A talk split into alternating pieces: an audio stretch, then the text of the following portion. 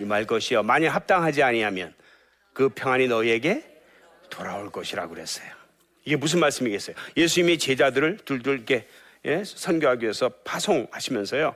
어느 집에 들어가든 일단 그 집에 들어가면 그 집을 위하여 평안을 빌어줘라. 그 집에서 아멘 그러면 네가 빈 평안이 그 집에 임하고 그 집에서 노멘 그러면 그 네가 빈 평안이 나에게 돌아온대요. 이 말씀의 의미가 뭐예요? 이 런 얘기입니다. 네 입 밖으로 뱉은 말은 상대에게서 열매를 맺든 아니면 돌아와서 나한테 열매를 맺든 반드시 열매를 맺는다는 말입니다. 그럼 우리가 좋은 말 해야 돼요? 나쁜 말 해야 돼요? 그러면 나하고 관계가 좋은 사람, 나를 사랑하는 사람을 더 축복해야 돼요? 나를 미워하는 사람을 더 축복해야 돼요? 야, 생각이 빠르시네. 왜 미워하는 사람을 더 축복해야 돼요? 나한테 돌아오니까? 야. 예, 그러니까, 그러니까, 생각해보자. 그러니까 우리가 좋은 관계 있는 사람한테도 좋은 말 해야 되고, 나하고 관계, 나를 그렇게 미워하고 나를 증오하고 저주하고 그런 사람한테도 우리는 좋은 말 해야 되겠죠? 왜 좋은 말 해야 돼요? 그래서 여기서 우리가 한 가지 생각해야 될 게 있어요. 하나님의 백성들은, 그리스도인들은, 저와 여러분들은 타고난 팔자가 무슨 말만 해야 돼? 좋은 말만 해야 되는 거예요. 아멘? 그럼요. 그래서 나를 미워하는 사람에게 좋은 말 했는데 안 받겠대. 그러면 나한테 그걸 생각하시면서 앞으로 대화를 하셔야 돼요. 아멘? 어떤 며느리가요. 어떤 며느리가 성경 공부가 속으로 성경 공부 가서도 시어머니 흉보고 목장 예배 가서도 시어머니 흉보고 친구들 만나 가지고 흉보고 친정 식구 만나면 동생들한테 자기 시어머니 흉 보고 근데 흉 보는데 그냥 흉이 아니에요. 너무 미우니까 교통사고 나서 확 이렇게까지. 근데 그 말을 계속 하게 되면 시어머니가 어떻게 되죠? 교통사고로 돌아가실 수 있죠. 그게 말의 세계예요. 그런데요, 그런데요, 이 시어머님은 목장 예배 가서도 성경 공부 가서도 만나는 사람마다 나는 백살까지 살겨. 나는 건강하게 살겨. 난 팔팔하게 살겨. 막 이러고 막 돌아다니신다? 그럼 어떻게 될까요?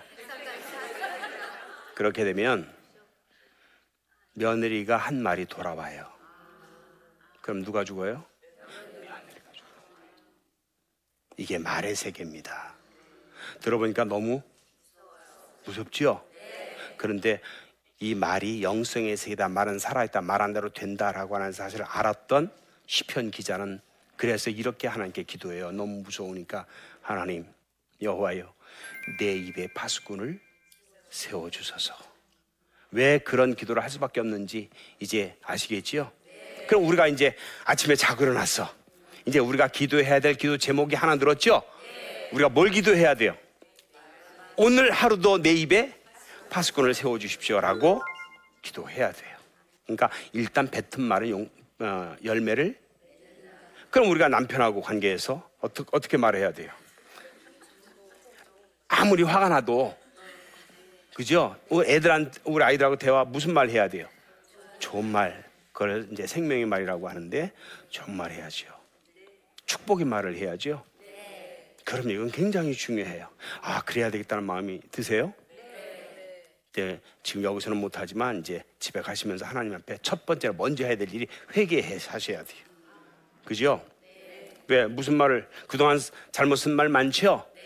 내 말이 영성의 세계다 살아있다라고 하는 것은 또 어떤 면에서 이런 측면에서 또 이렇게 아, 알 수 있는 게 있는데 뭔가 하면 뺨 한 대 맞고 자살했다는 사람은 없어도 말 한마디에 자살했다는 사람은 부지기수로 많아요. 그러니까 뭘 의미하는 거예요? 말은 권력이에요. 말은 힘이에요. 말은 살아있어요. 그래서 성경이 히브리서 4장 12절에 뭐라고 그래요? 하나님의 말씀은 살았고 운동력 있어 좌우의 날선 어떤 검보다 예리하여 혼과 영과 미 관절과 골수를 찔러 쪼갠대요. 그러면 이제 말 어떻게 해야 돼요? 잘해야 되겠죠. 아무리 화가 나도 말 잘해야 되겠죠. 일단 여사람 혼잡고요. 말 잘합시다. 빨리 하세요. 예? 말 잘합시다. 근데 말 잘한다는 게 뭘까요? 말 잘한다는 게 뭐예요? 어떻게 하는 게 말을 잘하는 거예요? 그래서 말의 세계는 두 세계가 있어요. 따라하세요. 생명의 말, 사망의 말. 그런데 지금까지 살아오면서 보면 살아 이게 보면 우리가 어느 쪽 말을 많이 썼을 것 같아요. 사망의 말. 이제는 생명의 말을 하겠습니다. 하나님께 우리가 정말 결단해야 돼요. 생명의 말은 칭찬하는 말. 그죠? 그 남편 칭찬하기 힘들죠? 근데 어, 남편은 아내를 사랑하라 그러고 아내는 남편을 뭐라 뭐라 그래요? 복종하라 그러죠? 복종하라는 얘기는 다른 게 아니에요. 존중해드리라는 거예요. 응? 그럼 어떻게 하면 될까요? 당신 존경하라는 얘기예요. 존경?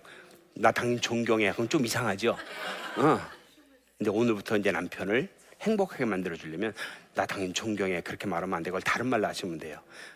나는 당신이 참 자랑스러워. 이 말을 하셔야 돼요. 이제는 남편이 날 뭘 해주길 기대하기 전에 여러분들이 먼저 평안을 빌어주세요. 아멘. 그러면 남편이 행복해지면 여러분들을 두 배로 네 배로 아마 행복하게 될 거예요. 오늘 아 말은 영성에 새김다 말씀을 드렸는데 아 말은 살아 있구나. 야 말이 정말 힘이 있구나. 말한 대로 되는구나 하셨죠? 그래서 아 이제부터는 말을 좋은 말, 창조적인 말, 생명의 말, 상대를 기분 좋게 해주는 말을 쓰고 살아야 되겠다라는 생각이 드세요? 오케이. 그런데 중요한 게 있어요. 마지막 뭔가 하면 낙서된 칠판에 새 글씨 쓰면 새 글씨가 돼야 안 돼요. 더 헷갈려요. 그러니까 배운 데로 가서 하려고 보세요. 남편이 헷갈려요. 제가 엄마 왜 그래? 막 이럴 수 있어요. 그러니까 아, 먼저 해야 될 일이 뭐죠? 낙서를 지우는 일을 해야 새 글씨가 새 글씨가 돼요. 맞죠? 그럼 뭐 해야 돼요? 야, 회개는 하나님께 하는 거고 회개도 하지만 남편에게 오늘 가서 이런 강의를 들었는데 이런 말씀을 들었는데 성경에 이런 말씀이 있더라. 생각해 보니까 내가 말로 당신을 굉장히 상처를 많이 줬던 것 같아. 내가 함부로 말할 때마다 당신 많이 힘들었지. 내가 너무나 당신한테 미안해. 나 사과하고 싶어요. 오늘 그거 하면 남편이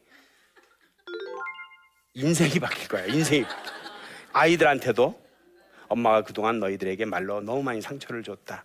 그게 얼마나 잘못된 것인지 엄마가 깨달았는데 너한테 용서받고 싶어. 말하고요. 엄마가 때문에 엄마가 함부로 말한 것 때문에 화난 것 중에 한 가지만 얘기해 줄래 해야 돼요.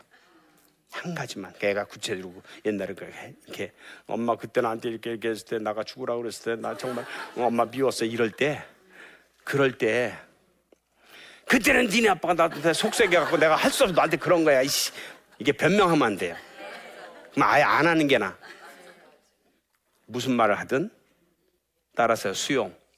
받아줘야 돼. 그랬구나. 그래, 그랬구나. 아유, 그때 엄마가 얼마나 미웠겠니. 네 말 들으니까 엄마가 너한테 너무너무 미안하다. 그 부분은 엄마가 너한테 사과하고 싶은데 엄마 용서해 줄 수 있겠니? 라고 해야 돼요. 그래서 낙서를 지워야 돼요.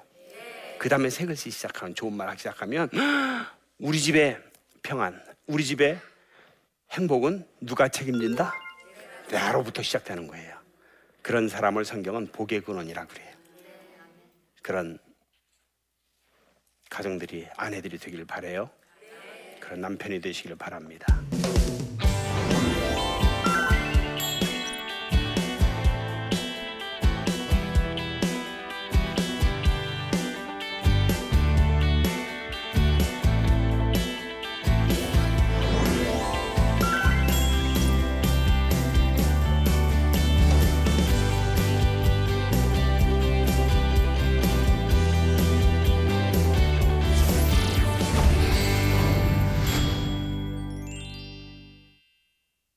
예, 오늘 아, 제 강의를 듣고 질문해 주신 분이 아, 몇분 계십니다. 그 질문을 함께 잠깐 보고 말씀을 나누겠습니다. 예, 저희 부부는 대화가 거의 없습니다.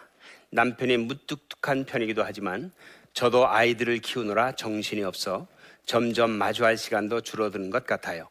저희 부부가 문제인가요? 아니면 다들 저희처럼 사는 건가요? 예, 부부가 대화가 거의 없다. 다른 부부들도 다 그렇게 살고 있는가라고 묻네요. 예, 다 그렇게 살고 있지 않지요. 어, 대화를 잘하는 부부도 있습니다. 그러나 제가 생각할 때도 일반적으로 많은 부부들이 이렇게 삽니다. 예, 부부가 대화하고 싶은데 왜 대화가 잘 안 될까? 가장 그 부부 대화에 장애되는 요소는 바쁜 것입니다. 남편은 남편대로 바쁘고 아내는 아내대로 바쁘고 특히 요즘은 이제 아, 맞벌이 이제 아내들도 사회 활동을 하잖아요. 경제적 활동을 하잖아요.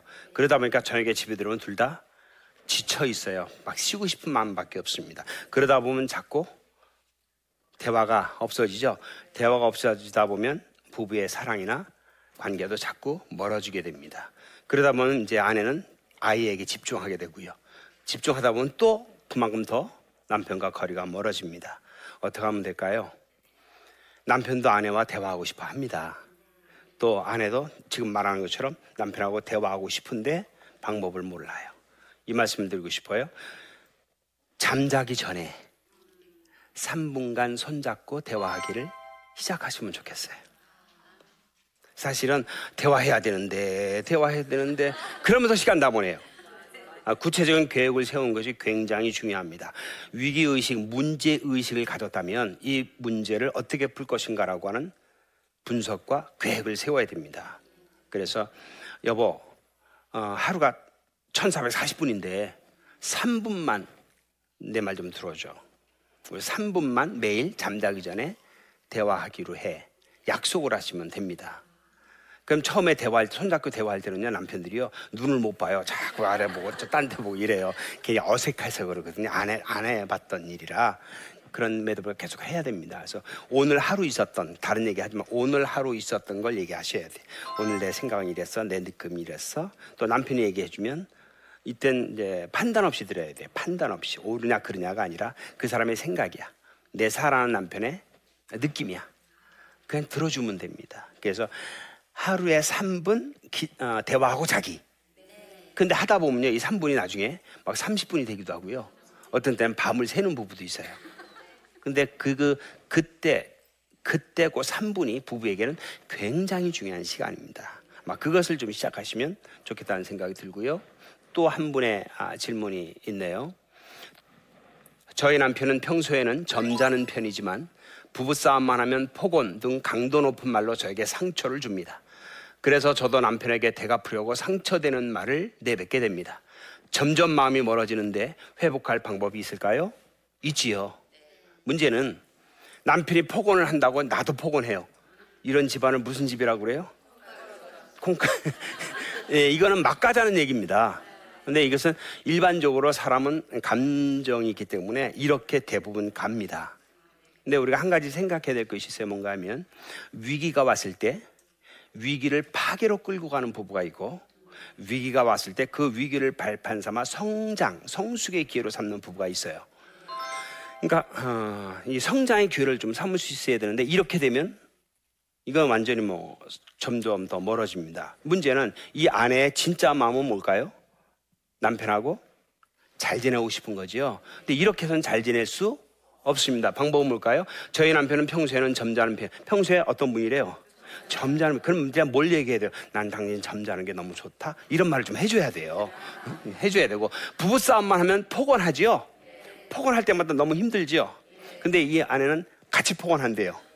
이러면 이제 막가자는 거죠. 폭언할 때 아이 메시지 기법이 있어요. 아이 메시지가 뭐죠? 당신 왜 이렇게 소리 질러?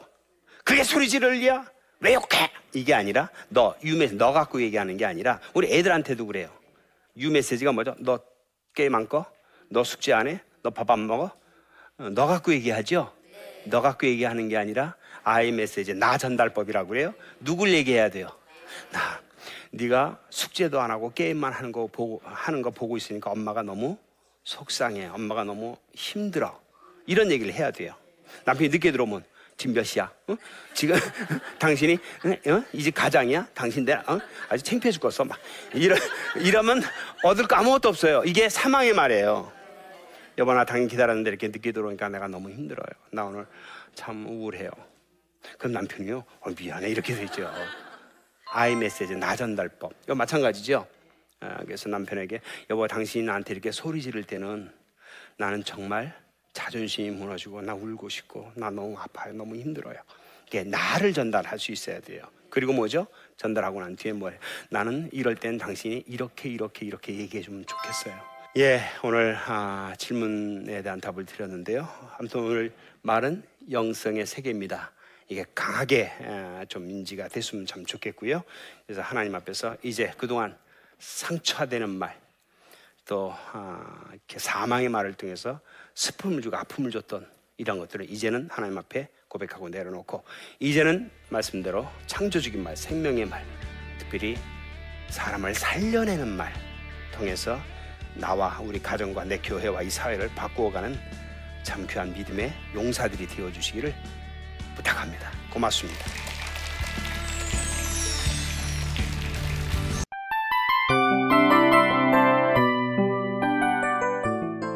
이 프로그램은 청취자 여러분의 소중한 후원으로 제작됩니다.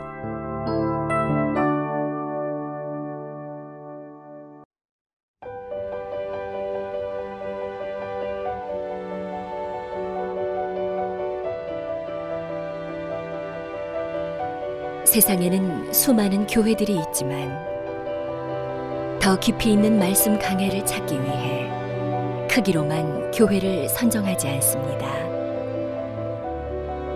보다 좋은 영적 콘텐츠를 더 많이 나누기 위해 방송비를 받지 않습니다. 1년 365일 복음만 전하고 싶어서 우리는 광고를 하지 않습니다. 온누리의 복음을 땅끝까지 CGN TV와 함께 땅끝 선교사가 되주세요.